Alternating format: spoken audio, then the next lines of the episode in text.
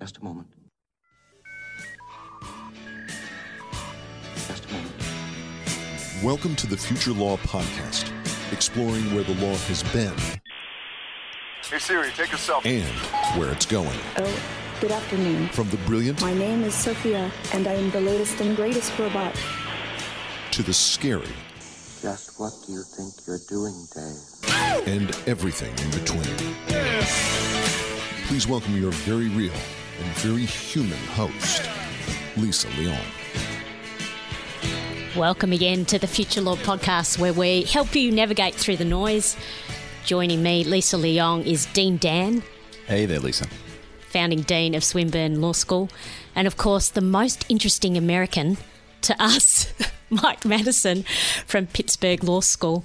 What did you think of that label, by the way, Mike? Uh, I love it. Let's go with it. Okay, great. So we're looking at innovation on the cheap today, not innovation on the cheap and nasty, as I like to call it, but just looking at how to make innovation cost effective and accessible to everyone. So we're going to give you some ideas on how to try and innovate with no budget or little budget. And I think as a sidebar to that, looking at how everyone can innovate. It's not just for people with innovation in the title. That's what I think anyway. I think it's a great way of looking at it, Lisa. So, we're going to start off with a few case studies. And the one that I wanted to bring in today was uh, what I call a radical partnering between a law firm and Telstra Legal, which started off in 2015. For those listeners who don't know Telstra, if they're outside of Australia, big telecommunication company here. Yeah, very large telecommunications company. And the legal team had told us, you know, in the law firm, that they'd had a history of trying to innovate, trying to change, but nothing ever changed. They were really good at talking. Um, one of them labelled themselves intellectual piranha. So the ideas would come out. They were really great ideas, but they'd just gobble them all up like intellectual piranha until there was nothing left. Oh, there you go. That was self-labelled. I didn't That's a call them that's a that. kind of a weird label, but go on. Okay. So there were two levels of not having budget here. There was um, so I was in the law firm and I had zero budget, and I also did not have innovation in my title at all. So I was kind of client facing BD at the time, and for Telstra Legal. They had zero budget as well. So they had no imprimatur to really spend any money on technology or otherwise. So I guess I wanted to raise the fact that um, this was done anyway, but the freedom that it gave us to go under the radar and to try things is what I wanted to discuss with you. So what so what did you do with them, and how did you do it if you didn't have any money? So the first thing I did was, I guess, make sure that they were up for doing something together. So Telstra Legal had said that they did want a strategy of trying to get up the value curve. Mm-hmm. So they were asked to do more for less. And so together we realised that in order to do that, we had to get rid of some of that really high volume, low value work. So that was the problem. And I think identifying the client needs and the fact that they had a very specific problem to try and solve helped me get my law firm involved because they were a strategic client, Right. but with no budget. So we did invest time, and that was something that um, I think is the give and take. We're trying to innovate is you do need to give something, and that was time. So getting the radical partnering on something that we, you know, wanted to work on together was kind of the key. Lisa, I just was wondering about your own role. How did you come to see yourself as an agent in this process? I was really interested in helping clients, and I realised that um, clients wanted to do things in a different way, and they called it innovation. And I guess I didn't get perturbed that it had to be something so special that I, I had to spend a lot of money on it. I think that's what it was. It could have been just a different way of doing things, which added value. So I think when I when I understood that, I realised that we can all be agents of change and agents of innovation, but without having it in our title. So I sort of felt like it was accessible to everyone to have a go. Does that make sense? Yeah, the two. I mean, the two things that kind of strike me about that. The first is that people are really creative, and so they want to be agents of change, right? Mm. So, so if they kind of grab that that idea and say, well, you know, I everyone can be an agent of change, then then innovation is going to happen automatically, whether it's in a law firm, whether it's in a, a law school, wherever it might be. Uh, the other thing is I've seen this a little bit in this in the startup community.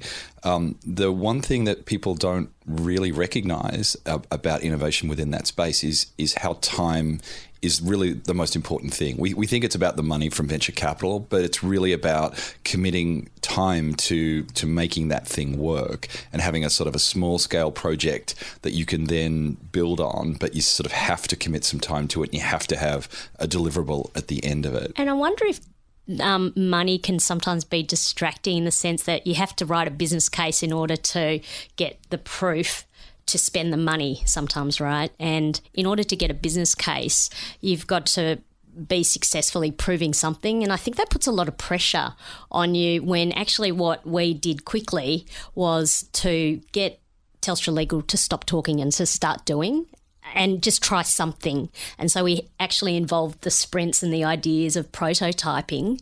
And because it was so, it was low cost, it was zero cost, it meant that we could do things, but just that we um, had time. We had to spend time on it. The other contribution that time plays is sometimes if you take money out of the equation, you buy time so you're not under the pressure of getting things done quickly. You don't have to turn it around and turn it into something productive right away. You can let things uh, sort of be nurtured and you can iterate and brainstorm and come back to them and let them sit for a while when in a in a money motivated budgetarily defined environment that might not be possible.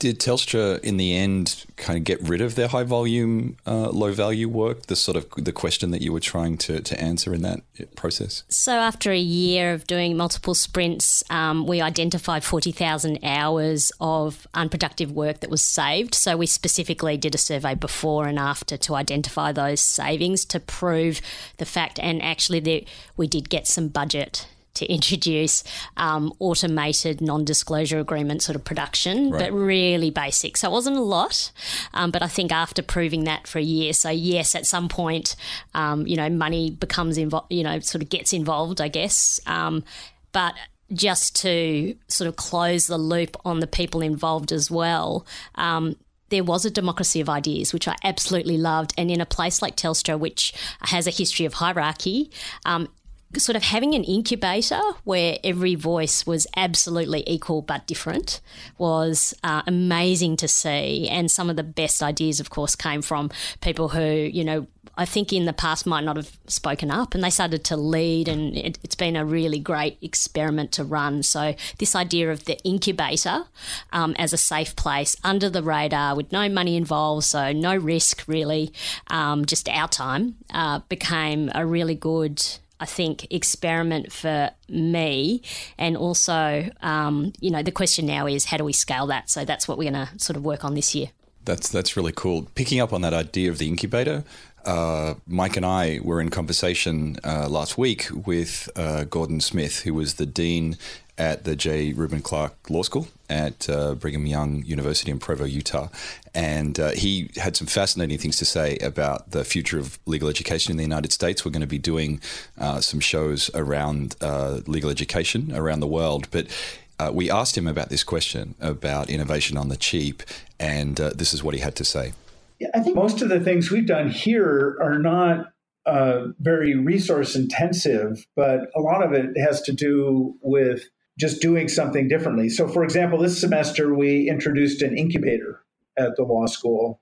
And I think other law schools have incubators, and I think we're the first one to do this. So I'm not touting it as some grand, new to the world idea.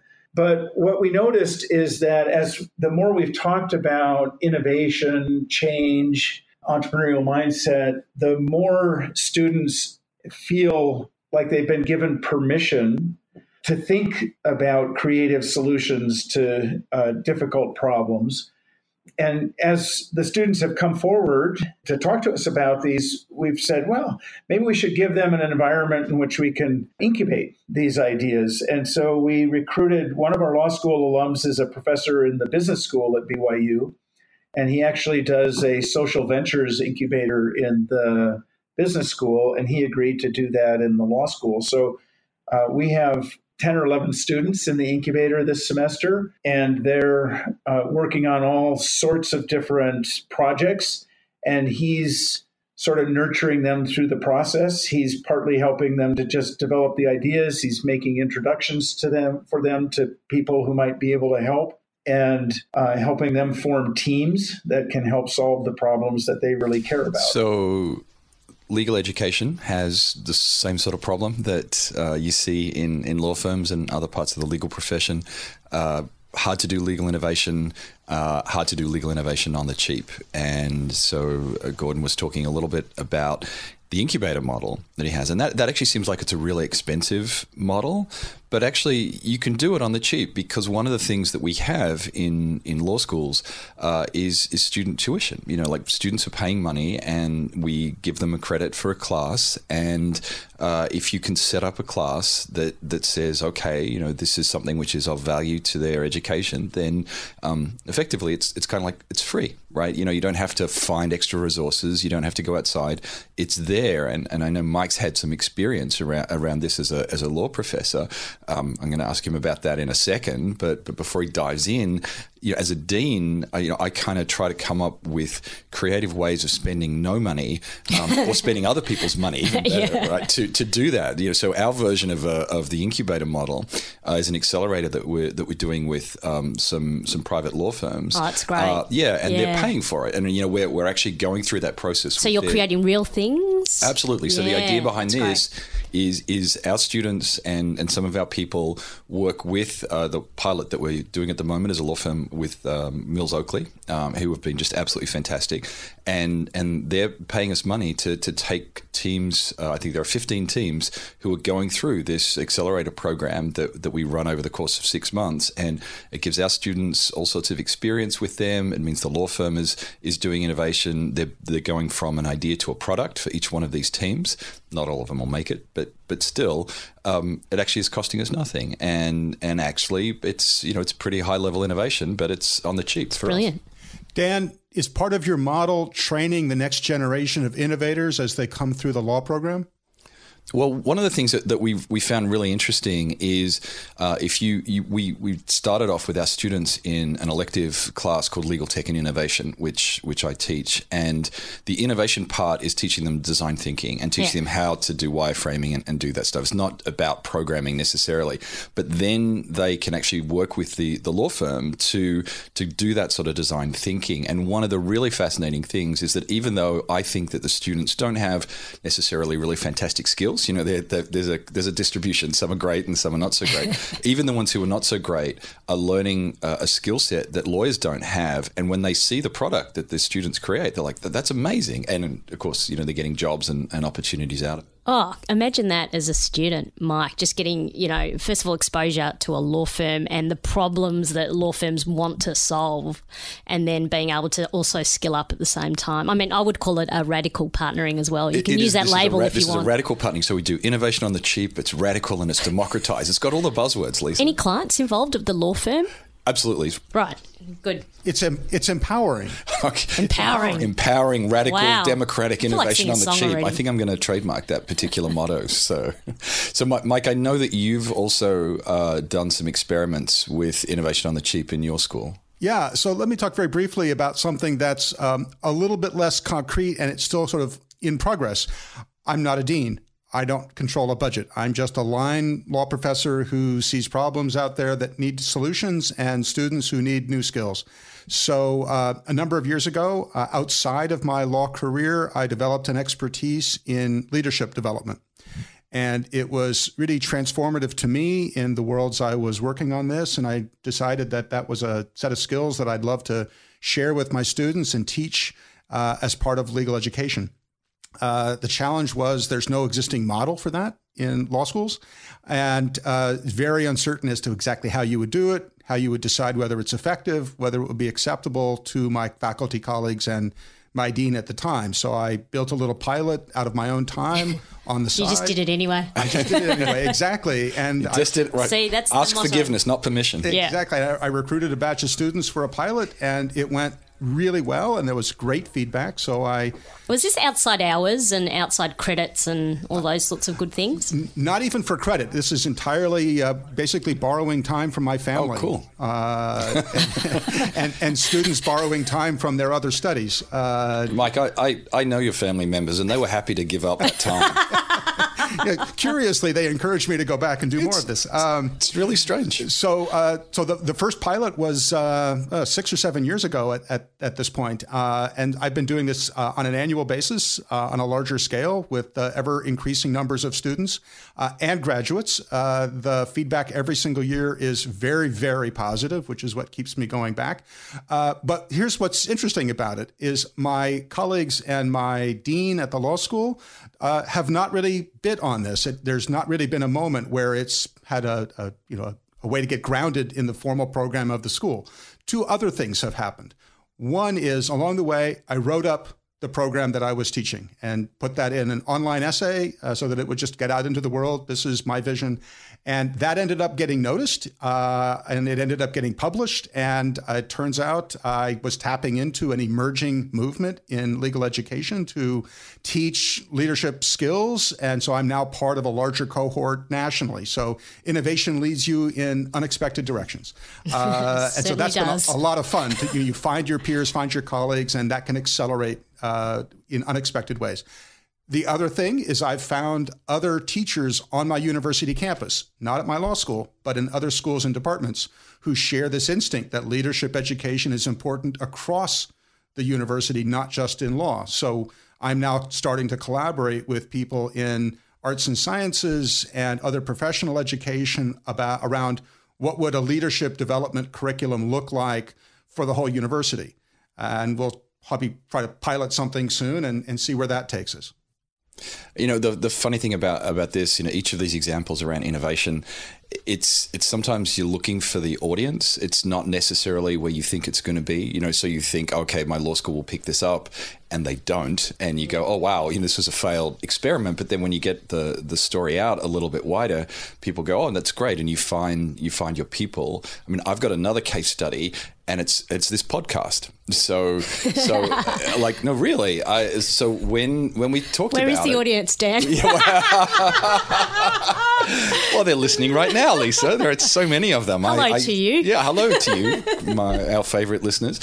So, so the thing about it was that that I could have gone through the regular university channels and and sought permission for this and and had it at something. You know, this is a, a production. Dan, you of, told me you had. Of, so, well, actually, hopefully my, my my vice chancellor isn't listening anyway. So uh, definitely not. If you if you're listening, I, I got all the permissions, uh, Linda. So so the the thing about it was that that uh, I just realized it was just going to take forever. It just it just you know there was no way that I could kind of get it through, have the enthusiasm for it, and so found a kind of a way of, of getting around that. And and now, of course, the university is like, this is great. You know, we yeah. really like this. We've been all my life. yeah, but but they're sort of like, you know, they're sort of like, well, but you know, it's not really quite on brand, and maybe we need to worry about, you know, how you you know portray us. And and I'm like, oh, guys, you know, don't worry about it. And just sort of I stonewall, and and eventually at some point I'll probably have to. Sometimes you just have to try. Mm, sometimes you just have to try. I think that's I think that's the thing. Yeah, but but then you know what you encountered is pretty typical, right? Which is that people in the hierarchy some will push back sometimes because they worry that people who volunteer things will get out of alignment. Uh, yeah. They'll get off brand. They'll go off right. and do do crazy things. So so how have you thought about sort of keeping that alignment goal sort of you know in your field of vision? well, so so actually I think it's a really interesting and really important point. To do innovation sometimes you have to be out of alignment right? Like, because if, mm-hmm. if you're mm-hmm. perfectly aligned, you're just going to keep doing business as usual, and and that's not what this is about. So, so doing innovation, innovation on the cheap, you have to be a little bit out of alignment. It's not really a big reach for this podcast to be aligned with what the law school is trying to do. You know, we're, we're supposed to be the law school of the future, and oh look, the podcast is called the Future Law Podcast, right? So, so it's not really that tricky. Um, it's just about. But rec- if you waited for all the ticks, oh, you know, it, like I mean, me. this is you the know, difference, so and maybe it's about the people who also choose to do innovation, whether it be innovation on the cheap or innovation with lots of investment, there's a certain type which is not the check first type, to be honest, isn't and, it? And uh, well, I, I mean, I, th- I think that's true. They're more likely to kind of like dive in and try to do Yeah. it, and uh, those sort of people uh, who who are not necessarily rule followers, who kind of see themselves as rule breakers. But but to come back to the point that we started with around democratization, that everyone is is and can be a change agent. Uh, this is not just for those people that, that just like coloring outside the lines, right? This this is for everyone who's confronted with a problem in their environment, legal education, law schools, law firms, uh, law departments, whatever it might be. Uh, everyone's got these sort of problems, and everyone's got the opportunity to to make a change. And the only question then is, well, how do you make some concrete steps to do it? So we've established that you can do it on the cheap. Uh, we've established that there's a little bit around time. That's the sort of the, the starting point. But but if we're closing on our normal thing where we try to have some practical takeaways, Yeah, I'm trying to think of one. What's the what's the way of doing it, Mike? Do you have any ideas about how you actually practically do innovation on the cheap in these environments? So the the place I would always start is where do ideas come from? Not just where do you see problems that need to be addressed or need to be repaired, but where do you generate the ideas for for what to pursue? Uh, and that's a time problem as well. Right? So a lot of people would say, you know, I don't have the training, I don't have the background, I don't have the time in my day or in my life to focus on this additional thing. So so that's something that every individual person has to wrestle with. I find that this is where mixing it up with other people face to face, your peers, your cohort, your colleagues. Dan, you and I have been friends for a long, long time, but in a, in a different environment entirely, where conversations just sort of evolve to the point where we recognize similar temperaments and similar interests. And, and here we are on a podcast. Here we are. What what, Uh, environment are we talking here? Is this a pub or? It was there were there were there were a few bars involved. Oh, okay. Pittsburgh has got some great bars. I got to tell you. I didn't know about this. something like that. So, so I think that uh, I think you know to be in a position to be an innovator, uh, you need to be swimming in ideas. You need to be swimming in conversations and and open to ideas because that's where stuff will will pop into your head and you know, light bulbs will go off as conversations emerge and uh, you know all of a sudden something concrete pops in and off you go. And the example of that is Mike going out to see other departments and you going out and seeing law firms and Yeah. I just randomly speak to strangers on the street. Actually, you do randomly speak to I do. strangers. It's it's, It's actually quite. She's she's very friendly, listeners. So so the um, so the thing that I'm taking away from this is um, it's about forming groups of people who who are motivated to do this kind of thing, setting aside some time. To, to actually say, all right, I'm going to actually look to innovate uh, on a regular basis, once a week, uh, twice a week, whatever it is. Uh, the third thing that I would add is that there are lots and lots of uh, fantastic resources out there that will teach you how to do uh, design thinking, uh, do lean canvas. If you're trying to create a business model, a new business, you know, if uh, there's lots of stuff around technology, not about actually building it yourself, but sort of like trying to actually go down that that route where you're you maybe outsourcing it or whatever it might be. So the combination of of people, time, and and these resources, I think anyone can do innovation. Beautiful. So that's innovation on the cheap for this week. Coming up in our next episodes, I think we're going to build on that and become practical with learning a bit more about design thinking. Great. Now, we have threatened to do this on previous episodes, I must say. We keep on saying design thinking is coming up. Next. Apparently, it's coming up. Next episode, it's always coming. It's, always coming it's up. always coming up. So that coming up, design thinking. Right, and creativity. and creativity. And we're going to um, get practical on how you help, you know, tap into the inner creativity that we know all lawyers have. Don't you think? Well, most lawyers. Oh, we're going to Thank we're you going to train much. them to be creative. And that's the Future Law podcast. Um, you can subscribe on your favourite podcast provider, or you can check out our website. At thefuturelawpodcast.com. I knew it was catchy. I just couldn't Really remember easy. it. Easy to remember. Even my parents can remember it. Thank you for listening to the Future Law Podcast.